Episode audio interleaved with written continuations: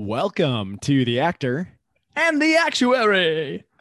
as we two guys in opposite states talk about our careers, our life in completely two different worlds as we try to figure out what the heck's going on, who we are, what we're doing, and if it means something. How did I do? Is that is that a good I good loved impression? it. It was like, was that supposed to be me? Because Yeah, that, that was you. did you get? Did you? How did? How did I do on the actuary? Uh, I mean, it was a little too lively, maybe, but um, besides Okay. that, it was good. Next time we do that, we- we'll do some kind of prep. You know, I got to get in my my mental headspace here as an actor. You got to the methodology that I need here to prepare to be Sure. an actuary. Yeah, yeah, you didn't. Yeah, you didn't have your couple minutes to prepare. All right. Well, uh, uh great to uh, see you tonight. Know. yeah, it's uh, it's always a pleasure, but uh, especially tonight. Um, what do you got in that uh that chalice over there? What are you drinking? What are you drinking? What are you drinking? the chalice. Uh, you know what? Let me just start by saying I didn't intend to drink this tonight. I started Oh. by pouring myself a uh, a vodka orange, and uh, it didn't. It just something was wrong. It didn't taste right, and so I uh, I did a quick splash out and uh, got me just a standard old glass of Woodbridge Cab Savernet. What do you got going on over there? I'm channeling my inner um my inner freshman in college girl and I've got a vodka cranberry here Oh, and I even put a splash of lime juice in here. It's delicious. Oh my gosh, Look it's so you. good. I yeah, um this is this is not cranberry juice cocktail by the way. This is real cranberry juice. So it's kind of healthy, you know. I mean, That's I think Jack would be proud just ah, saying. she would be proud. I have a question, Mr. Yeah. Mm-hmm. Actuary. When Sure. you pour yourself drinks, because you tend to say it's a nice mixture, do you measure everything out? Negatory. No. Okay, okay, okay. No. It's it's a splash. So there's some risk involved.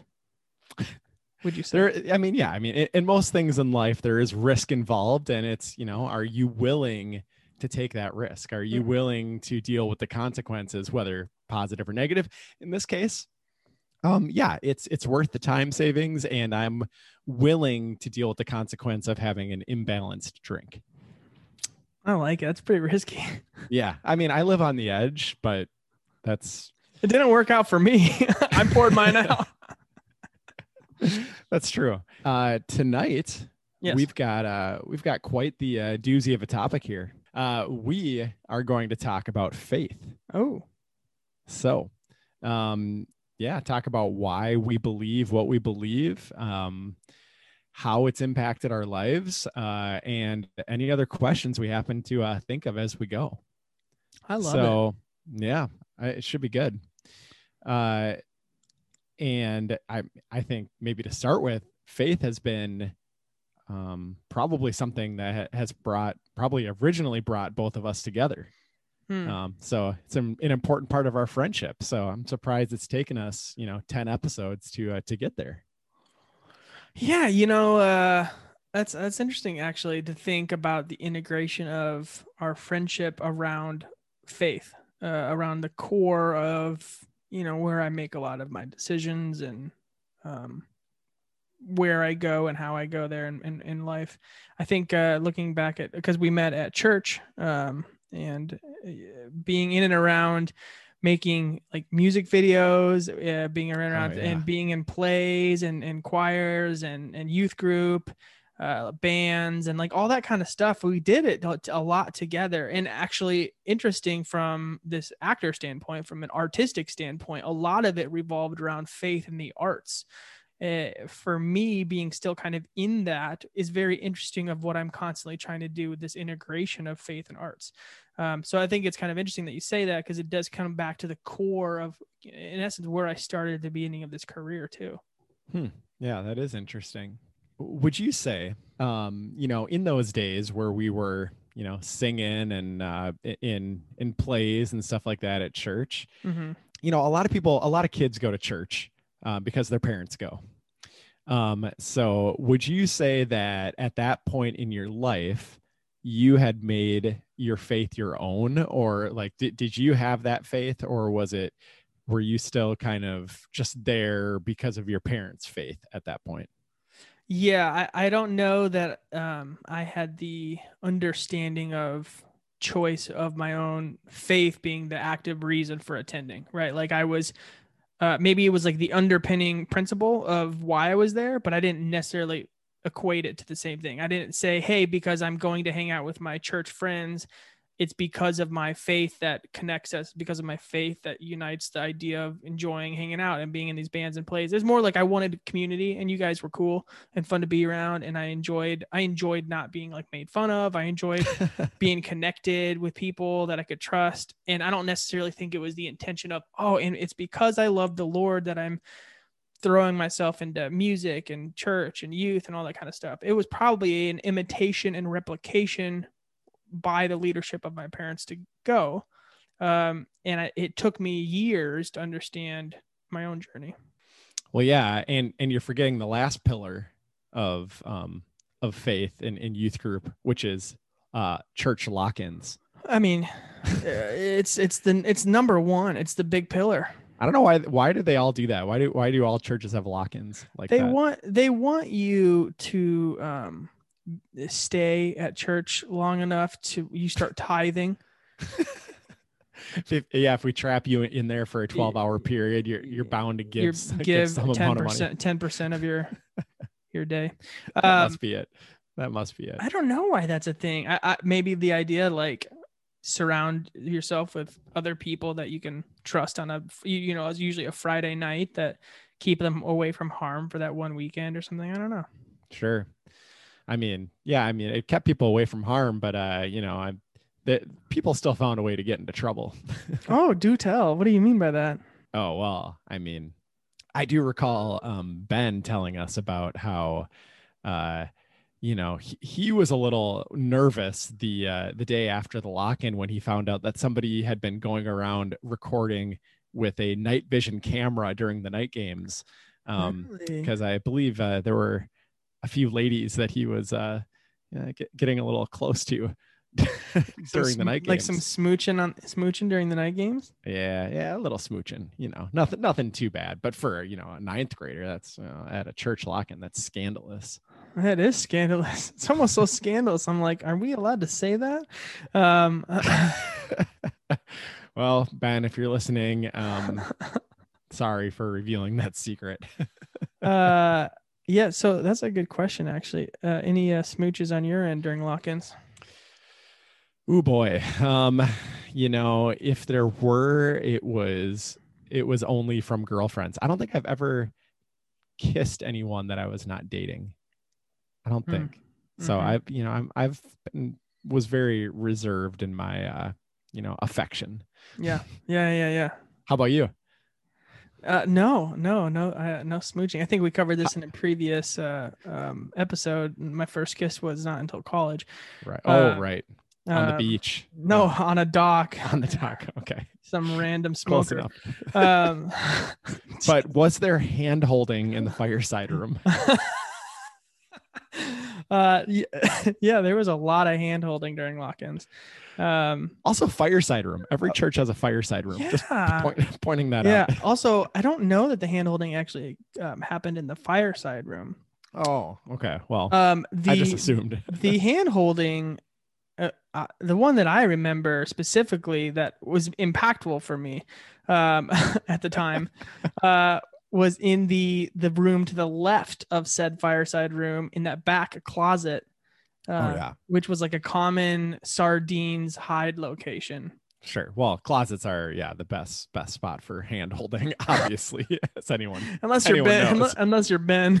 Um, uh, but yeah, yeah. Uh, I mean nothing nothing beyond a, a common hand uh, hold now and again, and then of course like the the hallway hand holding, like come up and grab a hand and see if they hold it back. wow, I was never that daring to try that, but uh, that works, huh? Yeah, actually, oh, yeah, wow. surprisingly. Oh, huh. Okay. Well, I'll have to go back and tell my 14 year old self that. Just throw a lock in, see who comes. uh, that would be kind of creepy, I think. Uh... But uh, yeah, it, but it's it's funny, you know, eh, because I think at the time we with that and lots of other things, we would feel rebellious, but you know, it wasn't really rebel. Maybe it was rebellious in the framework of youth group, Yeah. but in the grand scheme of things, not very rebellious. No, no, yeah, it's a it's a really good point of this like over conservative natural mindset. You know, like wow, I was holding a hand in high school. I wasn't off, you know, doing drugs. I wasn't off having sex. I wasn't, you know, I was in a good place to where I was raised well in that regard. To where it's like, yeah. at the time, I thought I was like, "Oh man, I'm being so rebellious. The lights are off. We're holding hands. Like, oh my gosh, this is insane." But um it's amazing what and you talk about the one of your first questions in terms of was it your faith or your fa- parents faith and i think sometimes we as parents or or as uh, as people of faith we're kind of like well i want to have my own identity in my faith right? Or as i'm raising my kids there's the common question of do i just let them find their own faith? Um, and i think that is dangerous um, because kids are so young and immature and just learning themselves that yes correct you should allow them to find themselves but not to the point of full release like go and uh, pick your faith especially when it's so important and so true and so real and understood by me now. I would not ever want to just release my daughter to you know good luck and get out there and go find your faith. That that under that underlining principle that i was talking about of faith is important to be showed and demonstrated by your parents to kind of help formulate the beginning of your own faith. So if, if your parents, you know, were not Christians, would you have come to Christianity somehow? And I know that's an impossible question to answer, but you, you kind of answered it there by saying like, well, yeah, maybe, but your parents helped in that. And and I think it's easy for people to say like, well, you're, you know, you're biasing your kids or something like that. Um, but a- and yeah, that is true. You are. Um, but if your goal in life is for them to, you know, have the least biased choice, then okay. But I think for somebody that has the faith that you and I have, um, and the belief that we do, we believe it's so important that it shouldn't be like y- you want to you want to bias your kids with that because you b- believe the importance behind it and the um the incredible truth behind it um Mhm. So i don't know. I guess i didn't even let you answer your question. I answered it for you. So i i, I, sh- I should let you answer. Do you, what do you think? Do you think you would have you would have found christianity Yeah. without your parents? Yeah, yeah, it's a good question. Um, so in a simple answer, yes. Uh, in a different way, most likely, because I think the Lord is ever chasing the individuality of our hearts, whether we know Him or not, whether it's ra- raised in us or not. You hear all the time, "Well, I came to faith, and I'm not of a of an origin of faith. My none of my family believes that kind of stuff." That's a very common occurrence, and it's because the Lord is chasing. Um, I think the the Lord gets brought. I think it's that's scriptural is every person will have an opportunity to know the Lord. Um, and I, it's impossible for me to think that he wouldn't show up in a grand way at some point in time in my life you know and i think and i think you can say that about anybody. And i think if you haven't experienced it then i think it's been coming or it is coming soon because there's a he is he is chasing us individually always. So to answer your question yes i do think i would have or would at some point. Um, i'm incredibly grateful uh, that i started from a family that already believed So are, are you one of those people who uh, tries to, you know, you you uh, confront everyone you know, all your friends and everyone you come into contact with that uh, does not have the same belief as you, and you you Yeah. know you try try to convert them? How, how does that work? No, yeah. I so um I have you know those tract cards, uh, and I have a nail gun. Um, and I just I'm like, hey, do you know the Lord? No, no, tell me about him. And I actually take it and shoot the nail gun through the card into their heart, and I'm said, well, he, the Lord has pierced you. Um, okay, there are some like we we should stop here for a second because those are there are like there are some really lame um things out there. Like, do you remember we had the uh I remember when I was in high school, there was the the tract that uh it looked like a dollar, twenty, hundred yeah, dollar, twenty dollar bill or something. Yeah. you fold it up and like oh, and then oh, you I found open it money, up. and it's like no, you just found the Lord. yeah, yeah, you open it up and it says disappointed or yeah, something. Yeah, exactly. Oh my gosh. And you're like, okay, this is probably just gonna make people mad. yeah, yeah, it's horrible. Like standing up in the corners of streets with a megaphone, just shouting at people and things like like that Yeah. does not demonstrate the heart of God. That does not demonstrate love first. That demonstrates you're going to hell. You are wrong, you know, and either believe or die. And it's like that is not how the Lord sought, you know, and we are called to be like Christ. He did not go around gunning people with a nail gun with tract cards. You know, he met them where they were. I forgot your question. Now I'm thinking about nail guns. that would be really cool. Um, yeah, tract nail gun. Uh, no, I was just gonna ask. Uh, like, I assume as I do, you have plenty of friends that don't share your beliefs. You know, no, we just talked about how we, we, you know, we want to share them with our children. How how does that work when it's a friendship? You know, Mhm. do you hmm do you share with them? Do you push it on them? Like, what? How, how Mhm. do you go about that? Um, it's con- it's constantly being shaped in my mind personally. Like I, I, it's hard. You're like, oh, we have to be an evangelistic nature, right? Where I have to, I have to share, I have to share about the Lord, and I need you to come to Christ. I need you to know Him right now, and that kind of stuff. However, it's done, in my opinion, in what I've really started to learn lately in the subtleties of my own actions in how I communicate on a day to day and how I bring the Lord into all the places that I live, work, and play, in the places that I, eh, you know, I am at home in front of my daughter, in the places that I am in work, in my emails or on my phone calls, that I can find and care for the very individual in front of me that calls into question in their mind, why is this guy different? Why do I want to call him or want to hang out or want to be around him? So that that question then comes from in them saying hey either actually physically why are you different? Or the desire to be welcomed in to a sense of vulnerability to where then you can impart knowledge and wisdom and appreciation and then a lot of times prayer. And that kind of opens up the idea like hey there's something different and spiritual about jeff or of aaron. And it makes me want to be around even though i have no idea what my questions are because that's part of it especially if you don't know the lord especially if you weren't raised in a christian home you don't even know what to ask. But the lord is attractive the holy spirit is the most attractional thing out there and whether that you realize it or not that you are drawn into the character of a person you're actually being drawn into if they know the lord the character of christ and that's how we are called to be an emulating of christ so that you can be like christ and emulate that to the world because paul says follow me before I follow Christ. So if we're supposed to Im- imitate and be like Christ, the hope would be that we impart that in what we do in our action, as opposed to running down with a tract and nailing him in the head.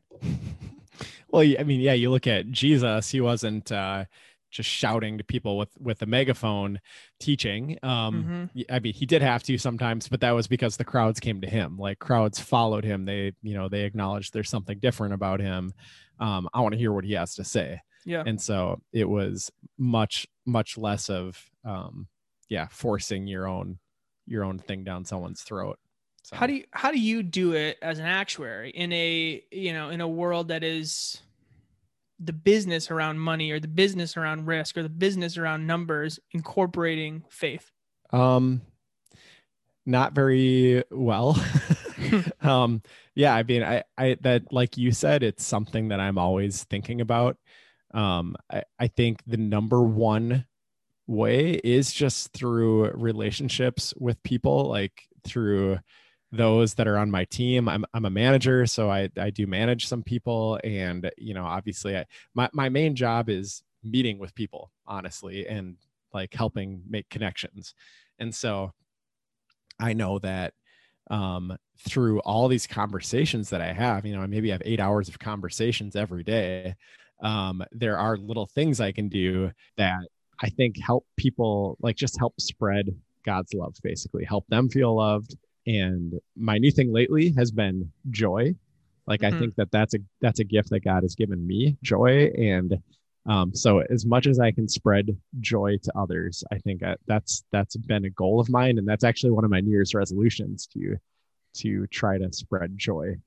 I think a lot of times we analyze leading our friends to faith, um, and it's like I think I might just be a stepping stone in their journey, um, or they've moved away, and I'm like, gosh, they didn't know the Lord, and it's like, as long as I poured, as long as I was there, as long as I was listening, I think I'm part of their journey to when whoever is the one that, in essence, brings them to Christ.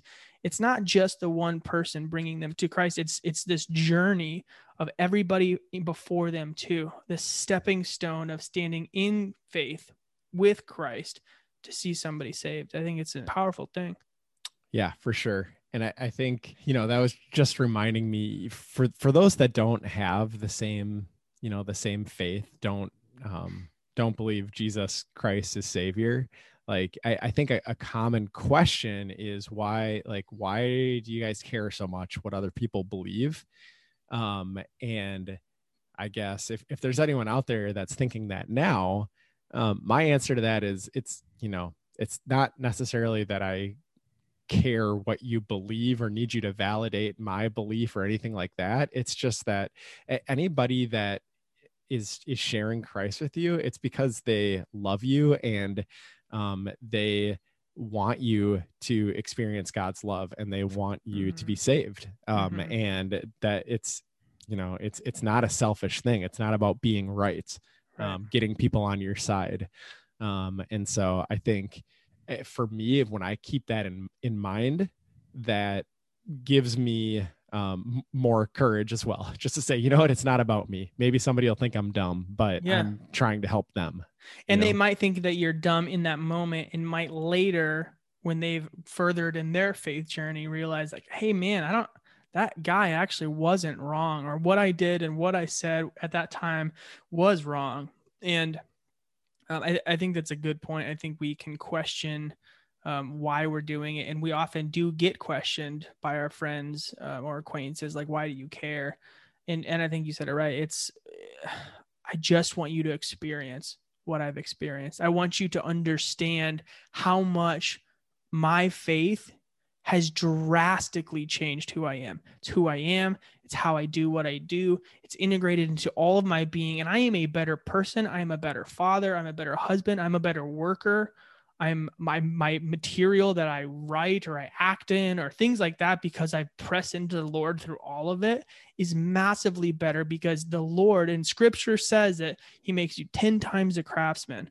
And so it's like I, I want you to experience that. I want you to experience the fullness of God uh, in a very selfless way. I, I want you to be successful. I want you to have a deeper love. I want you to be loved in return. I want you to have a relationship with somebody who also loves the Lord, to make kids who love. I, it's just, it, it's boundless. And I want you to experience the boundless love of Christ. So if we as Christians can get that message out instead of, you know, you're sinners don't do this don't do that. This is the right way. Uh, this is the correct political party et cetera et cetera. Um, i think that uh, a lot of more people would be receptive yeah. to to believing but I, I, think it's just you know there's a lot of ulterior motives that end up getting getting mixed up in it. Mm-hmm. well that seems probably like a good place to leave it huh? Yeah yeah i'm gonna go shout from a corner Perfect. Sounds good. Yeah, go get your bullhorn. well, th- uh, thanks for chatting. Yeah, if you guys have any thoughts or uh, you want to, I don't know, say anything about this, you can email us. Aaron, where can they email us? Um, I would say the best place would be the actor and the actuary at gmail.com. The actor and the actuary at gmail.com. Well, thanks for listening, in, guys. My name is Jeffrey Larson. I'm the actor. And this has been Aaron Sorbel, the actuary.